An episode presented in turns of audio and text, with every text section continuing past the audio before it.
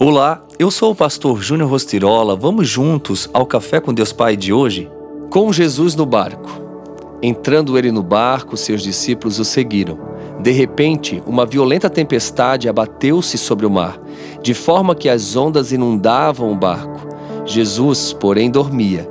Os discípulos foram acordá-lo, chamando: Senhor, salva-nos, vamos morrer. Mateus 8, 23 a 25. A vida não é fácil ainda mais em tempos instáveis e incertos como os atuais. Todavia, essa definição não é a final. Existe vida depois da crise e da dificuldade. Existe algo mais, porque sempre há esperança no Senhor, que não nos desampara e permanece conosco nas circunstâncias mais difíceis. Certa vez, quando eu orava e refletia acerca dessa palavra, o Senhor me fez observar que em alguns momentos Jesus chamou os discípulos de pessoas de pequena fé.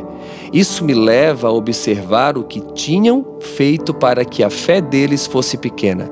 Imaginei que, se fizesse o contrário, pelo menos teria fé suficiente para vencer os problemas, independentemente do grau de dificuldade. A verdade é que os discípulos, em desespero, começaram a gritar. É possível que tenha até sacudido Jesus para acordá-lo, mas ele calmamente levantou-se e deu ordem ao vento e à tempestade, que imediatamente cessaram. É incrível que, mesmo eles tendo andado tanto tempo com Jesus e testemunhado tantos feitos milagrosos, não depositaram a confiança plena nele em meio àquele momento difícil.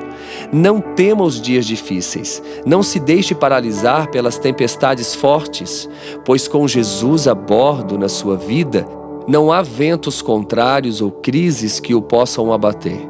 Os dias difíceis virão, mas acredite que Jesus é infinitamente poderoso para dissipar os problemas da sua vida, acalmar a tempestade e trazer paz ao seu coração e à sua mente.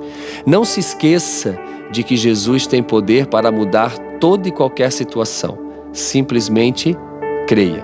E a frase do dia diz assim: Em nosso coração sempre temos sonhos maiores do que podemos realizar, assim dependemos mais de Deus. Se essa mensagem falou fortemente ao seu coração, compartilhe ela com o maior número de pessoas. Há pessoas nesse momento necessitadas de uma palavra porque os problemas talvez estão realmente criando situações tão contrárias que essa pessoa está pensando em desistir.